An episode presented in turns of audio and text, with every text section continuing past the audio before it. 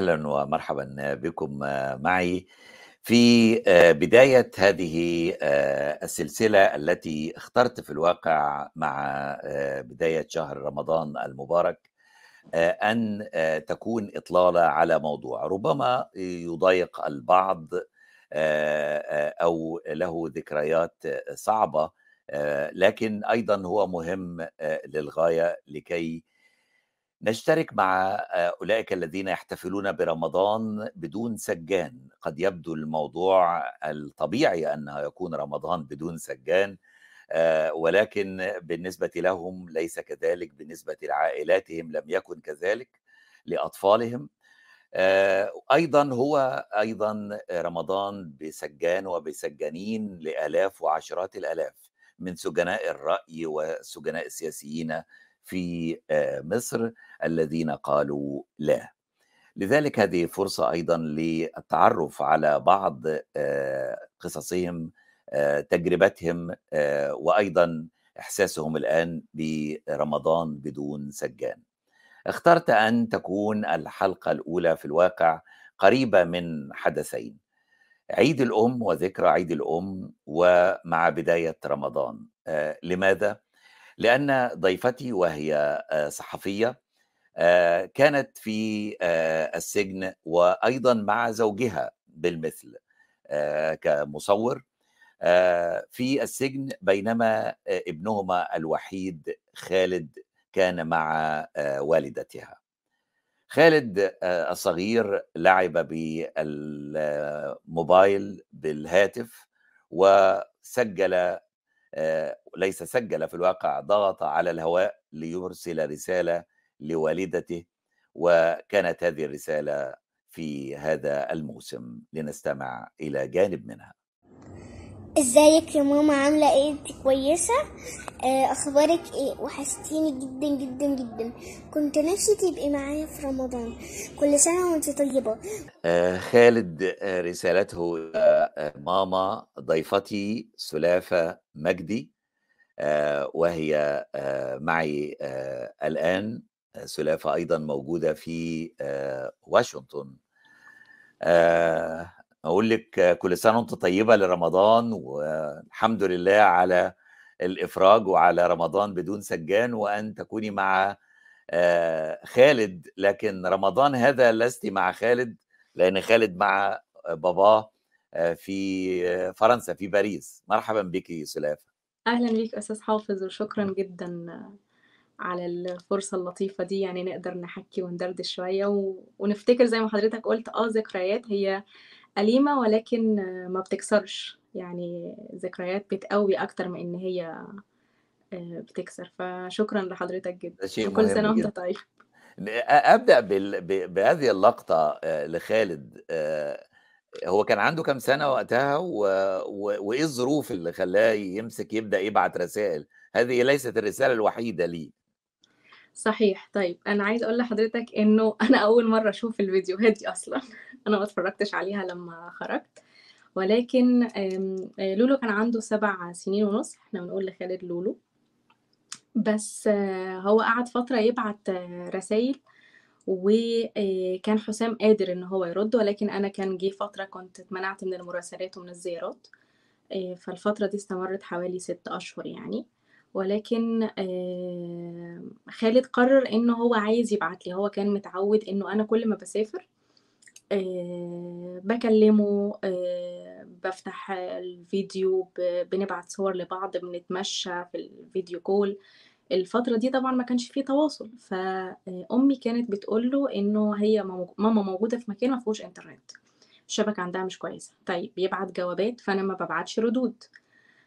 فتقول له البريد بايظ لغاية لما هم قرروا إنه يكتبوا له جوابات ويقولوا له ماما بعتت جواب. فهو ما كانش مقتنع. الأطفال برضو محدش بيعرف يضحك عليهم. فقرر في يوم إنه يفتح موبايل أمي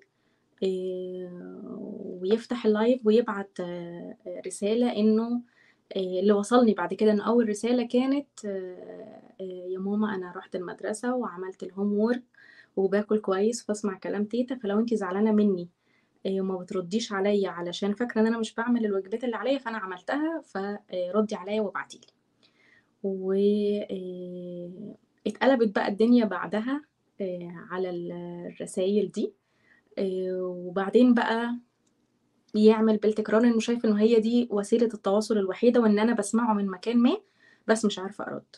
ولكن بعد كده كان بالصدفة التلفزيون يبقى شغال على قناة الأخبار فيشوف كلمة الصحفية آه، سلافة مجدي خلف القضبان. آه، فكانت أمي تقفل التلفزيون على طول آه، لما لاحظت. ولكن كان بيشوف بيدخل على جوجل ويدور. ففي مرة سأل أمي يعني إيه خلف القضبان؟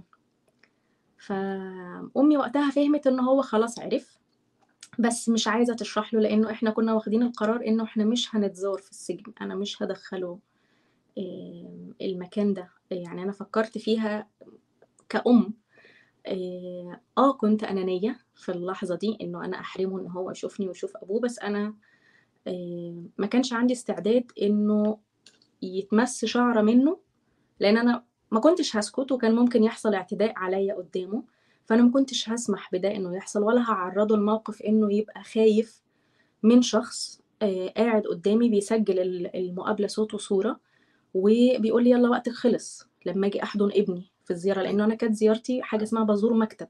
طب هو كان فين خالد لما تم القبض عليكي سلافة؟ آه، و- وأنتي و- وزوجك أستاذ حسام صياد. يعني كنتوا فين آه. عشان يحصل دوت يعني؟ أو إيه اللي كان ساعتها كنتوا مشاركين في آه، مظاهرة؟ أنا أعرف إنه اعتقالات ما بعد سبتمبر 2019 الناس أخدوهم من بيتهم أو من بالظبط عند حماته من قدام يعني ما كانش هو مشارك يعني آه.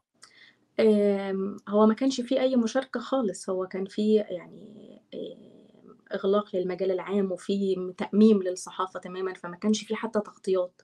بالعكس إحنا كنا آه، آه، موجودين في ميدان الدقي يعني مع أحد ال- الأصدقاء كنا قاعدين على قهوة ولما قمنا مشينا رايحين ناحية العربية آم، ظهر اتنين كده من آه، معرفش ظهروا إزاي وسألوا حسام على رخصة العربية. قالوا له العربية دي بتاعتك رخصتها فين؟ ففهمنا إنه في حاجة غلط يعني. مفيش حسام بس على ما طلع المحفظة من جيبه كان عدى ميكروباص نزل منه حوالي تسع آم، أشخاص كتفونا وغمونا وحاولوا إن هم يعتدوا على حسام بالضرب عشان قعد يعافر على ما يدخل الميكروباص لأنه أنا أنا اتدلقت الأول دخلت زرع بصل كده في الميكروباص وحسام كان بيحاول بس يلفت نظر الناس إنه في ناس بيتقبض عليها في ناس بتتخطف يعني. وكان وقتها خالد مع آم، كان يوم تلات بالليل فطفل دخل ينام في يوم ما صحي تاني يوم الصبح أبوه وأمه مش موجودين في الدنيا آه، واختفوا لحوالي سنتين. ف فلك أن تتخيل الل- اللي هيدور في دماغ طفل إنه كان عنده أب وأم فجأة مش موجودين. ولا تليفون ولا رسالة ولا تنويه ولا بيشوفهم ولا بيسمع صوتهم ولا حد بيقول له هم فين. آه، فآه كان عنده آه، يعني حالة نفسية آه، آه، كانت سيئة للغاية. أمي حاولت تسيطر قدر المستطاع ولكنه هو عرف وما قالش. آه، وبعدين لما سافرنا لما وصلنا على فرنسا قلنا له إنه حصل كذا كذا عشان بابا وماما بيشتغلوا صحفيين وإحنا بنشتغل في بلد ما بتسمحش إنه يكون في شغل صحافة وإنه تسلط ضوء على قضايا اجتماعية على فساد على حاجات كده. ف آه، بابا وماما كانوا آه، في سجن ولكن كانوا سجناء سياسيين كانوا معتقلين سياسيين. فكان رده هو اللي كان صدمة إنه أنا كنت عارف. إيه بس أنا ممكن أغفر لكم أي حاجة بس أنا مش هغفر لكم إنه أنتوا قررتوا تتعاملوا معايا إنه أنا شخص غبي. إن أنتوا ما حكوتليش ف... فدي كانت الصدمة بالنسبة لي إنه آه هو كان كان عارف ولكن كل اللي مزعله إنه إحنا ما احترمناش ذكائه وما خيرناهوش إن إحنا نقول له تزورنا أو ما تزورناش. سلافة اللي, اللي, يعني هل في سجون كتيرة اتنقلت منها ولا ما حد يعني كانت 18 شهر كانوا فين؟ في أي سجن؟ آه لا في القناطر آه بس أول لما آه اتخذنا آه رحنا الأول على اسم الدقي. طبعًا كان تحقيق آآ غير رسمي، تعرّضت للاعتداء هناك و تم الاستيلاء على كل متعلقاتنا الشخصية بقى تقصدي والشنطة بالاعتداء؟ اعتداء بدني يعني ضرب؟ كان اعتداء بدني آه، واعتداء آآ لفظي، بس كان أكتر طبعًا آآ بدني، وبعديها المحامين طبعًا لمّا ظهرنا في النيابة طلبوا إن أنا أتعرض على الطب الشرعي، ولكن اتعرضت آه، بس النتيجة لغاية دلوقتي ما طلعتش. آآ قعدنا في القسم كام ساعة، بعدين آمم اتكلبشنا خلفي وآآ اتغمينا وطلعنا على أحد مقرات الاحتجاز الغير قانونية، هي في الأغلب بتبقى اللي في العباسية. قعدنا هناك لغاية تاني يوم، هناك ما تمش الاعتداء بالضرب يعني، أنا بالنسبة لي ما اتعرضتش لضرب، هو كان تهويش يعني كان لفظي أكتر، كان يخبط على ال الكرسي يحاول يخوّفني إن هو ممكن يعتدي عليَّ، وكان تحقيق طبعًا ما لوش أي علاقة ب بشغلي، كان بيسألني آآ على ناس، سافرت فين، أنا أعرف مين في الأمم المتحدة، آآ حاجات من دي، أيوه، كان عشان آخر بسبب شغل كان بسبب الزمالة اللي خدتِ. جايزة من الأمم المتحدة كصحفية؟ كانت إمم. مع ال الأمم المتحدة، هو كان تم اختياري ما بين 15 آآ صحفي وصحفية من حوالين العالم، أنا كنت الصحفية المصرية والعربية الوحيدة. آآ فقد إيه كنت فخورة وفرحانة إنه هامثّل صحفيين بلدي يعني، وإن أنا كمصرية موجودة، فاللي توقعت إن أنا لمّا أرجع مصر كان كان طبعًا العكس. ده كان سنة كام؟ 2019 كان في آه، سبتمبر ده يعني آه. أنتِ يا دوب رجعتِ على طول أنا تم رجعت في أكتوبر، استقبالِك. اتقبض علينا في 10 يعني هو. كان منتظرنا يعني. آآ وبعدين طلعنا على أحد مقرات الاحتجاز الغير قانونية دي، وقعدنا فيها لغاية تاني يوم، وتاني يوم اترحّلنا على نيابة أمن الدولة العُليا. آآ اللي بيحصل إنه علشان نتخطى كل الحواجز ال القانونية، فاتحطينا في آخر دور في النيابة، آخر دور ده يعني نادرًا حد بيطلع له، واتحطينا في غرفة العساكر، علشان ما حدش يشوفنا، عشان ما حدش من المحامين يشوفنا، عشان لمّا نتعرض على المحقق ما يبقاش في آآ محامي يحضر معانا. فلطف ربنا بينا ال حد من العساكر خرج يجيب كوباية قهوة، فساب باب الأوضة مقفول، فبالصدفة عدّى أحد ال المحامين، فأنا بسرعة قُلت له فلانة وفلان آآ إحنا ظهرنا في النيابة، بلّغ المحامين. ففعلًا فورًا طلع، وبعدين بدأ المحامين بقى يتوافدوا تاني على مقر النيابة، واتعرضنا حوالي الساعة 19:00 أو 20:00 على ما أذكر، واترحّلت على سجن القناطر 2 أو 3 الفجر، آآ بس رفضوا يستلموني لإنه كان المحامين طلبوا إن أنا أتعرض على الطب الشرعي، آآ فدي بالنسبة لهم مصيبة، واحدة جاية لهم الله أعلم معمول فيها إيه، هتطلع كمان كام ساعة على الطب الشرعي، فأنا ممكن أطلع أقول إن أنا تم الاعتداء عليَّ في السجن، مش في أحد مقرات الاحتجاز، إن أنا أكون خايفة.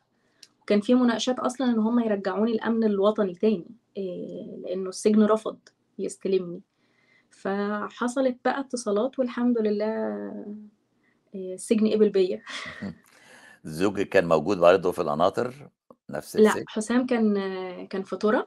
القناطر تحقيق. سيدات صح؟ والّا القناطر في منه رجال، في آآ رجال. في منه سجن رجال آه، إمم. بس آمم كان في تعنُّت غريب بيحصل معايا ومع حسام، هو بعد كده ما بقاش غريب فهمت يعني، بس إحنا تم فصلنا تمامًا، آآ ما كناش بنتقابل، ما كناش بنشوف بعض، أنا شُفته بس 3 مرات، اليوم اللي ظهرنا فيه آآ في النيابة لمّا كنا أصلًا مع بعض، ويوم كنا آآ في في المحكمة، وغالبًا ده كان. بالغلط، آآ حسام ما اتعرضش ساعتها على القاضي لمّا عرفوا إن أنا وهو يعني قدرنا نكلم بعض في الحبسخانة، فطلعت له ترحيلة ورجع على السجن تاني. نعم. وتالت مرة آآ 13 أبريل، آآ آه. يوم يوم إطلاق سراحنا، يوم ما خرجنا. طيب ال اللي بيروحوا السجن بيتكلموا عن تشريفة للرجالة، أعتقد السيدات ما لهمش تشريفة في السجن يعني. لأ إزاي لينا تشريف؟ يعني لأ ما يصحش حتى عشان المساواة طبعًا، لأ في زي ما في تشريفة للرجالة في تشريفة للسيدات، بس بتتفاوت، بتختلف على حسب الشخص، قضية جنائية والّا سياسية، بس بقى في الأساس آآ يعني في الفترة الأخيرة اللي حاصل إنه ما فيش تفرقة ما بين سياسي وجنائي، ده بقى الشعار بتاع السجون، ولكن ال الفيصل في إنه الشخص عارف إذا اللي بيحصل له ده انتهاك ولا آم، فهنا بيتمادوا بقى. هنا السجانات بتتمادى وإنه الأوامر جاية لها اعملي اللي انت عايزاه. فبيتم تجريدنا من الملابس تماما. آه، بيتم العبث بقى ب- بأعضائنا يعني إن هو مش تفتيش هو يعني آه، بيسمى في القانون آه، يرقى للتحرش أو هتك عرض لأنه آه، الشخص ما بيبقاش قابل وبيبقى أنا مش فاهمة إيه اللي بيحصل. فبيتم تجريدنا من كل آه، الملابس وإنه نتفتش قدامهم وتفتش في جسمنا كست.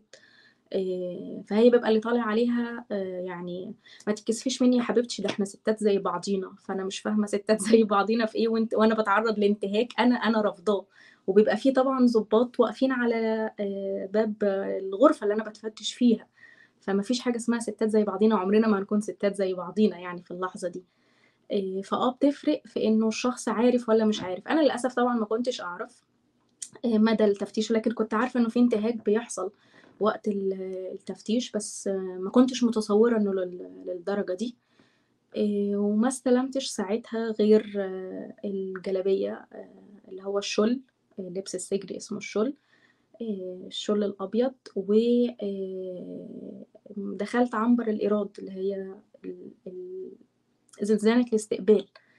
آه، بنقعد فيها كام يوم لغاية آه، ما يتبت في أمرنا يعني. قد هو الاستيفاء ولا عشان بس أتعلم المصطلحات؟ لأ ال- اسمه الإيراد يعني الوارد الجديد. الوارد من السجناء آه بس هو آه اسمه آه آه الإيراد.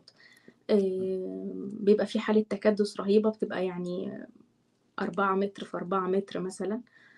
وبننام على سفنة يعني على الجنب ده وخلف خلاف علشان آه، ضيق المكان.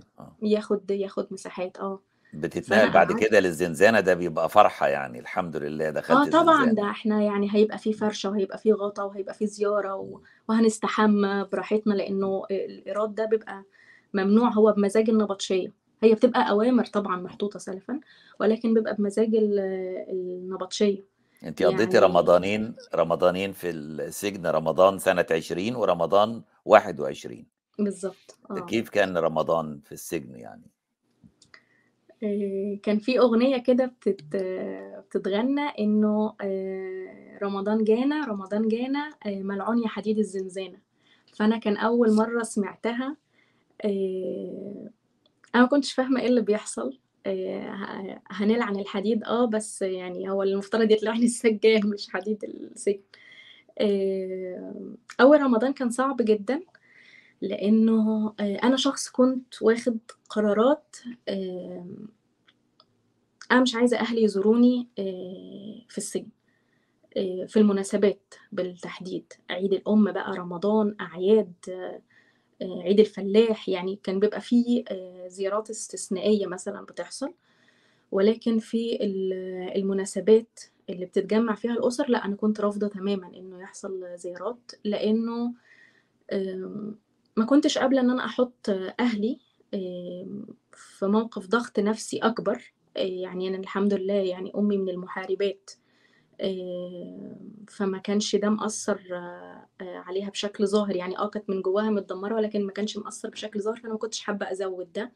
وناهيك بقى عن ساعات الانتظار إنه بيجوا قدام باب السجن من الساعة ستة صباحا فأنا الزيارة كانت لبعض الناس آه، كانت ما بتت... بيتمش الموافقة عليها غير بعد آه، قرار من ضابط الأمن الوطني إنه آه تمام خلاص مش خليها تزور النهاردة.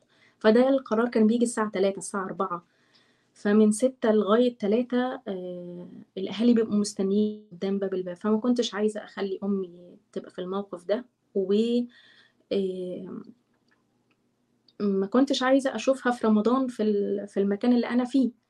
آه اللي كان بيهون علينا آه إحنا كستات جوه السجن كنا بنعمل مع بعض إيه؟ آه، يعني أنا لسه كانت جاية لي رسالة النهارده من حد من البنات اللي كانوا معايا بتقولي كل سنة وانت طيبة بمناسبة عيد الأم ورمضان. إيه انت كنتي أمي في في السجن وما زلتي. فده اللي كان بيخلينا قادرين آه، نصبر. كان في حالة آه، تكاتف وتكافل ما بيننا وبين بعض.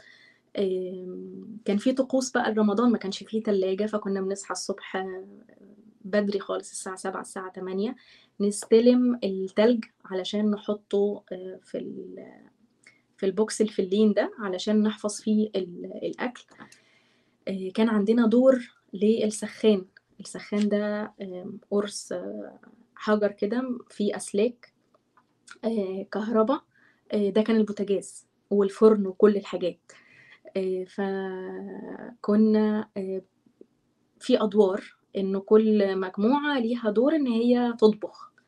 آه، فكنا بنحدد قبليها بيوم إحنا هنطبخ إيه بكرة ومين عليها الدور مين اللي هتستلم التلج آه، مين اللي هتعمل آه، هتبل الخشاف. آه، الحاجات دي كانت بتهون. بس أول يوم رمضان آه، أنا فاكرة ال- الموقف ده. آه، قعدنا كلنا على ال- الأرض حوالين بعض يعني بناكل آه، محدش كان قادر يبلع لأنه آه، أول يوم رمضان بتبقى تجميعة أسرة آه، الناس بتتصالح الناس بتتكلم بنعزم بعض بنروح نزور بعض فما كانش موجود. إحنا كنا حوالينا حديد فوق حديد و في مكان مش بتاعنا ومش لينا ومش فاهمين إحنا هنا يعني لغاية إمتى وليه وبنتعاقب على إيه. فما كناش عارفين نبلع اللقمة ساعتها يعني. بس السجينات؟ كنا حوالين بعض. سجينات سياسيات ولا ولا جنائيات؟ آه. آه، في سجن الستات الوضع مختلف. آه، عن سجن الرجال. سجن السيدات لا مختلط. آه، يعني أنا مثلا كنت في عنبر الآداب. عنبر الآداب. آه. وده كان شيء يبقى كويس ولا وحش بالنسبة ل... ل... لتصنيف ال... السجناء لا هو الجنائيين؟ كان بيعاقب طبعا يعني هو حاططني في حتة إنه آه، الزميلات التانيين أو السجينات التانيين هيخافوا إن هم يتعاملوا مع السياسي يعني هي آه طبعا هي هتبقى اولا خايفة على آه، شغلها. وسمعتها إن هي تعرف واحدة سياسية طبعا. طبعا آه أنا ماليش دعوة أنا أنا أداب يا بيه. كان في امال نكته بتاع طبعا. أنا آه اداب عشان هما آه بيروحوا إحنا ما بنروحش. آه. وبعدين سوقها يتضرب فيعني آه. السياحة أصلا كانت واقفة كمان فما تبقاش ب- بوظان فوق البوظان. فأنا كانت آه آه، ما ينفعش حد يقرب عشان هبوظ السمعة. آه، الحاجة التانية آم، إنه آه بيعاقبك إنه مش كل الناس هتقبل إن هي تتواصل تتواصل معاك وبيحاول إن هو يعزل وبيضغط نفسيا طبعا. ولكن آه، بعد فترة تزايد عدد السيدات المقبوض عليهم بشكل بشكل رهيب. يعني بقى بيتوافد يوميا على السجن ما بين 40 و 60 سجينة سياسية. فهيحطهم فين؟ فبيوزع على كل الزنازين. يعني في 2016 2017 كان زنزانة آه، واحدة آه، اسمها تحقيق سياسي في سجن القناطر إحنا النهارده عندنا 13 آه، زنزانة وبيبنوا بقى سجون جديدة علشان يوزع عليها. فآه كان العدد مهول. إحنا كنا في زي يعني الزنزانة اللي أنا كنت فيها كانت حوالي آه، آه، 150 سجينة ما بين سياسي وجنائي. الزنزانة ولا في العنبر؟ آه، إحنا ما عندناش عنابر زي الرجالة. امم العنابر اللي هي أدوار. لا نعم. إحنا عندنا زنزانة بتبقى مفتوحة على بعض آه، مكان كبير. وفي ناس بقى بتتسكن على الأرض وفي ناس على السراير الصاج آه، الصاج ده شبه الصاج بتاع كحك العيد اللي بنحط عليه الكحك بس هو على أكبر شوية. وده الناس تنام عليه يعني. ده الناس بتنام عليه آه كان بتبقى مثلا مفرشة عليه بطانية بنحط كراتين أكياس يعني عشان بس نبعد شوية ال- هل في الرطوبة أي علاقة والسم إنسانية مع السجان أو المسج... السجانة آه، للأسف آه. رؤيتك انت كرؤيتك كصحفية وحاسة بأنه في النهاية اللي حواليك ضحايا نظام ومجتمع. يعني يعني آه هم كانوا ضحايا مش بس ضحايا آه، إن هم وصلوا السجن لأ هم كانوا ضحايا المجتمع ضحايا جهل آه، آه، ضحايا ظروفهم ال- الشخصية. ده ده يعني مش بقول إن ده مبرر ولكن آه، كانوا يحتاجوا تأهيل مش يحتاجوا سجن. اللي تحتاج يعني مش مش بقول إن العقوبة ما تبقاش موجودة لأ هي تبقى موجودة ولكن تبقى آدمية على الأقل.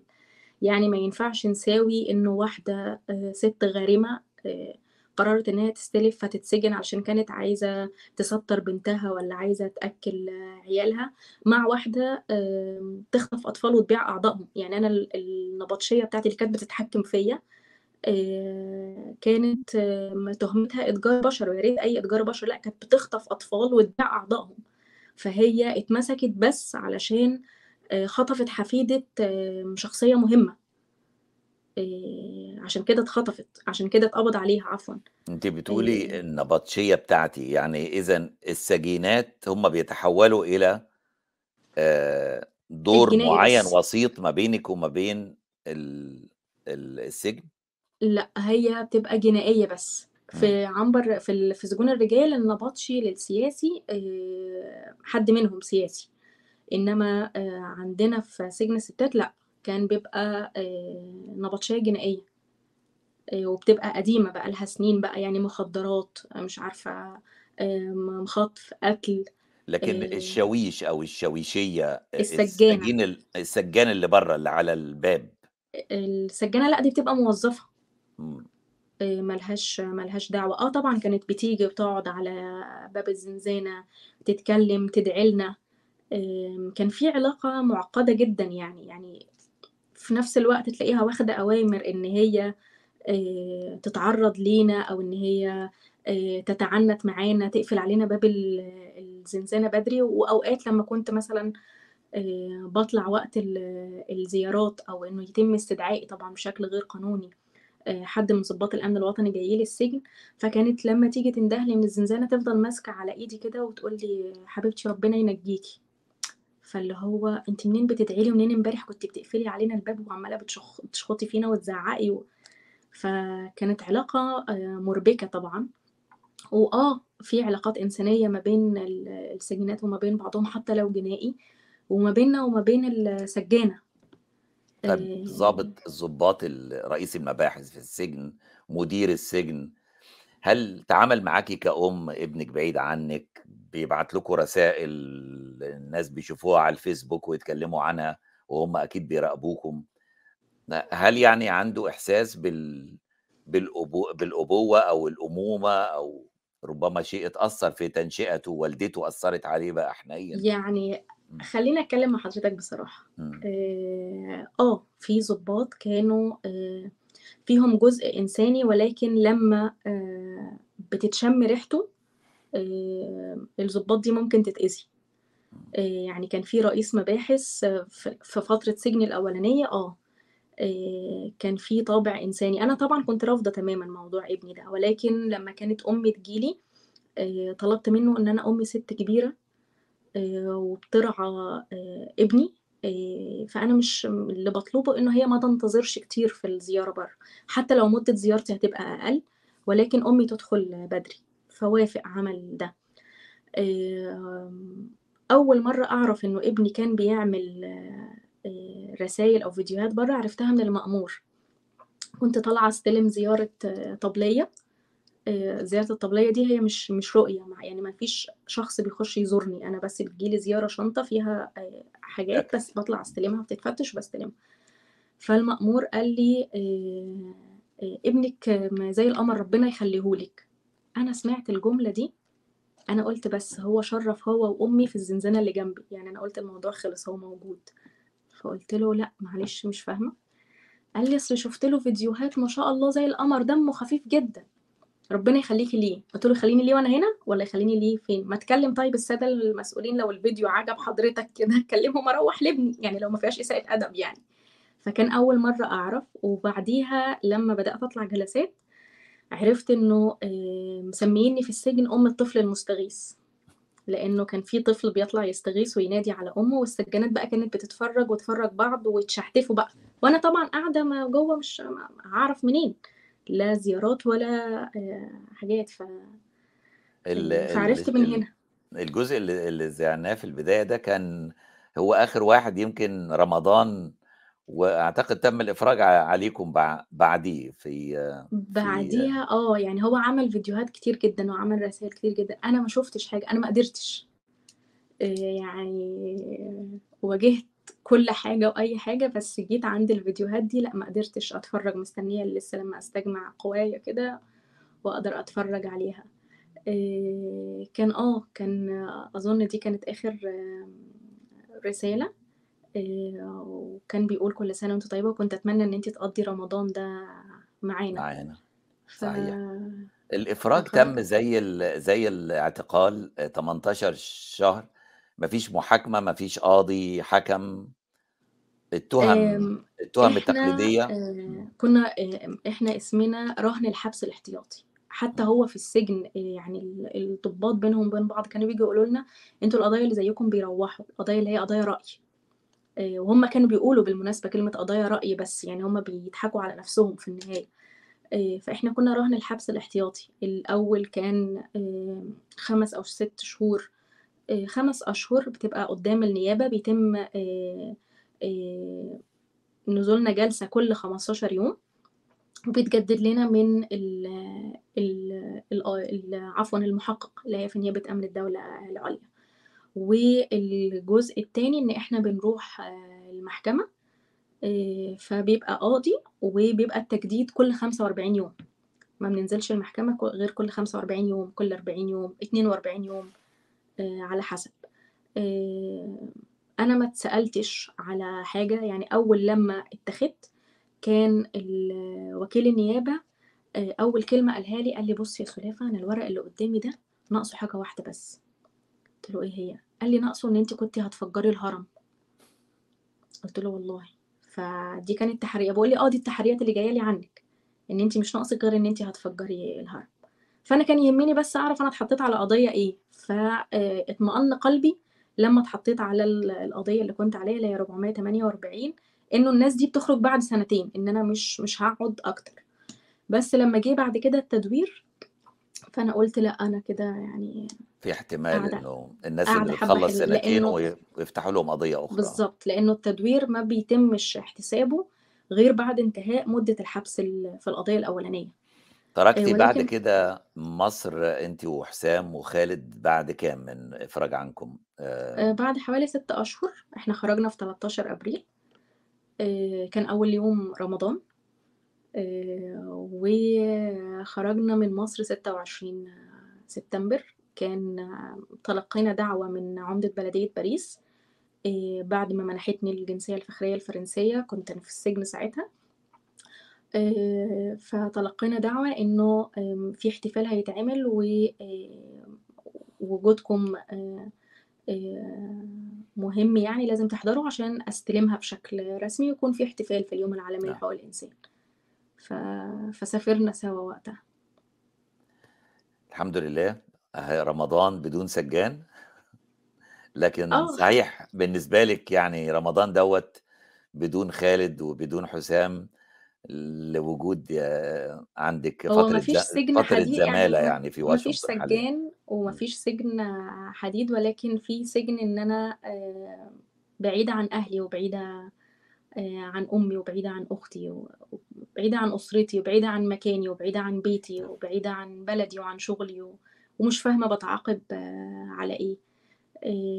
بس على الأقل أنا في أمان نسبي، قادرة إنه آآ أقول النهارده إنه آه أنا خرجت، بس في آلاف آآ مكانهم مش السجن، في آلاف من الأمهات والسيدات يوم زي ده آآ بيبقى غصّة كبيرة في في القلب وفي الروح، بيبقى يوم حزين، بتبقى في محاولات للانتحار مع الأسف، إنه ال ال الأمهات بتبقى شايفة إن هي ظلمت ولادها، إن هي بُعاد عن حضنها وإن هي في السجن، بس علشان حلمِت إنه يبقى عندهم بلد آآ أفضل من اللي هُم عايشين فيها، وكانت بتحاول تقول كلمة حق فبتتعاقب على ده.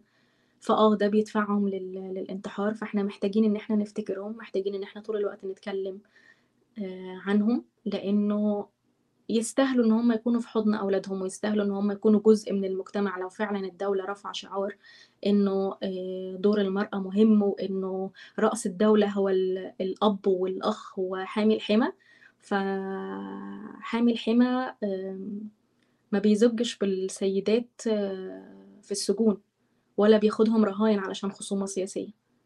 فآه نتمنى يكون في صوت عقل آآ يحل الملف. شكرًا جزيلًا لكِ أستاذة سُلافة، سُلافة مجدي الصحفية والموجودة حاليًا في واشنطن في منحة ودراسة سياسية دراسة آآ بحثية أو طبيعتها إيه؟ صحيح. في هي زمالة مع معهد التحرير هتبقى بتركز في الأساس على أوضاع السيدات في السجون وتأثير السجن على حياتهم سواء من جانب اقتصادي أو نفسي أو آه، اجتماعي. شكرا جزيلا لك. كل عام وأنتم شكرا بخير. لحضرتك. الله شكرا جدا يخليك ليا إلى اللقاء في حلقة أخرى في هذه السلسلة التي نبدأها آه، رمضان بدون سجان. فإلى اللقاء مع تحياتي حافظ المراسي